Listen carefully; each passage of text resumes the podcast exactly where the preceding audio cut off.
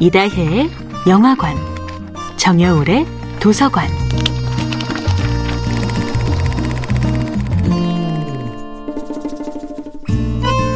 안녕하세요.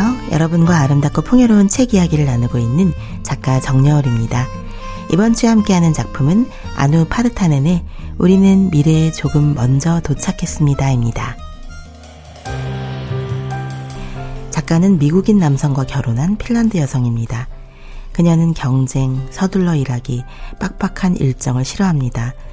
미국에서 매일 엄청나게 많은 일들을 해치우는 무진장 바쁘고 정열적이고 자신만만하고 뛰어난 사람들의 이야기만 들어도 힘이 빠진다고 합니다.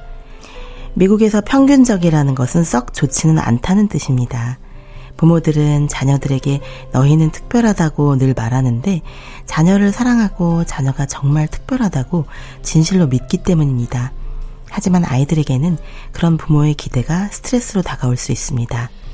심리학의 3대 거장 가운데 유독 융에게 끌린 이유는 그가 남들에게 보여줄 수 있는 외부 세계보다 누구에게도 보여줄 수 없는 내면 세계에 침잠했기 때문입니다.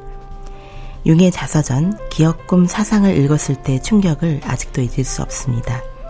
어떻게 외부 사건을 거의 묘사하지 않고 오직 내면의 묘사만으로 이토록 재미있는 자서전을 쓸 수 있을까요?